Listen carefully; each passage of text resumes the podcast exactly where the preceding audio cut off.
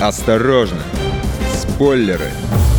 Всем привет, с вами Егор Зайцев. Наверное, никто не будет спорить о том, что время сейчас непростое. Мир стоит у порога очередного глобального кризиса, ВВП стран падает, эксперты прогнозируют дальнейший рост безработицы и вот это вот все. Но безвыходных ситуаций не бывает. И как гласит многовековая мудрость, учиться лучше на чужих ошибках. Именно поэтому я составил топ-5 сериалов, героев которых проворачивают разные бизнес-схемы, или проще говоря, ищут как заработать много денег.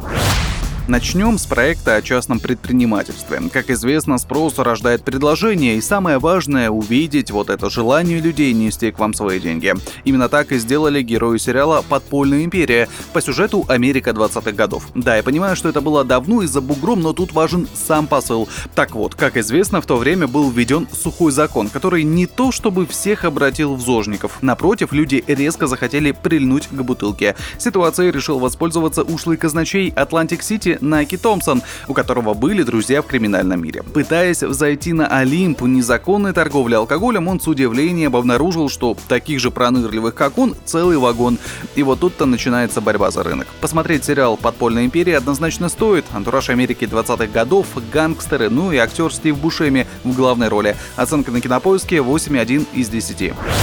Двигаемся дальше, и на очереди у нас сериал о том, что для успешной карьеры у человека должны быть лидерские качества. «Карточный домик», проект на века. История про Фрэнсиса Андервуда, простого американского конгрессмена, который проходит путь до президентского поста. Для этого ему придется нехило так пройтись по головам, уничтожать конкурентов, используя любые грязные методы и всегда держать ухо востро. Авторы нам также показывают, что для достижения успеха никогда нельзя опускать руки. В главной роли актеры Кевин Спейси и Робин Райт. Оценка на кинопоиске 8,3.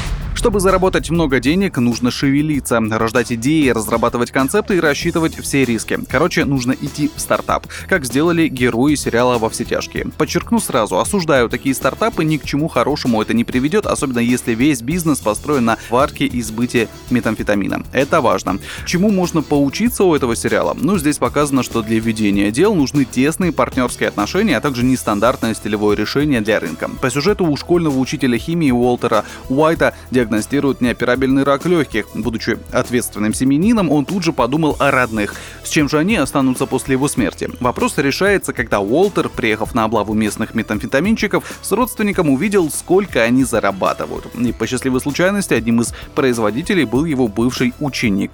Теперь вместе с ним Уолтер делает бизнес. Оценка сериала на кинопоиске 8,9 из 10.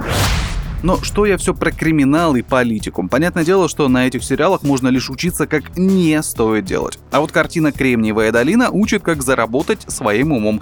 Предприниматель Эрлих Бахман когда-то неплохо так поднялся на приложении для поиска авиабилетов. Чтобы повторить успех, он решает открыть в своем доме инкубатор для стартапов, привлекая разных IT-специалистов с интересными идеями. Так, однажды в его доме появится группа гиков. Ребята будут бесплатно там жить, но по условиям договора дадут 10% от прибыли от своих будущих проектов. Документалистичность долины в том, что она в формате вредных советов учит стартапу не делать поспешные шаги. Например, если компания растет слишком быстро, нужно следить за количеством нанимаемого персонала. Следует хорошенько изучить законодательство, аккуратно привлекать капитал, быть осторожным с тратами на рекламу и прочее. Оценка кинопоиска 8,2. Ну, еще один сериал для тех, у кого есть семейный бизнес, клиент всегда мертв, проект HBO. Глава семейства, по совместительству и частного семейного дела, похоронного агентства попал в смертельное ДТП. По закону главным наследником является его старший сын, но он не был погружен в дела бизнеса, поэтому претендовать на пост главы может второй сын, который досконально знает всю подноготную, но он слишком юн.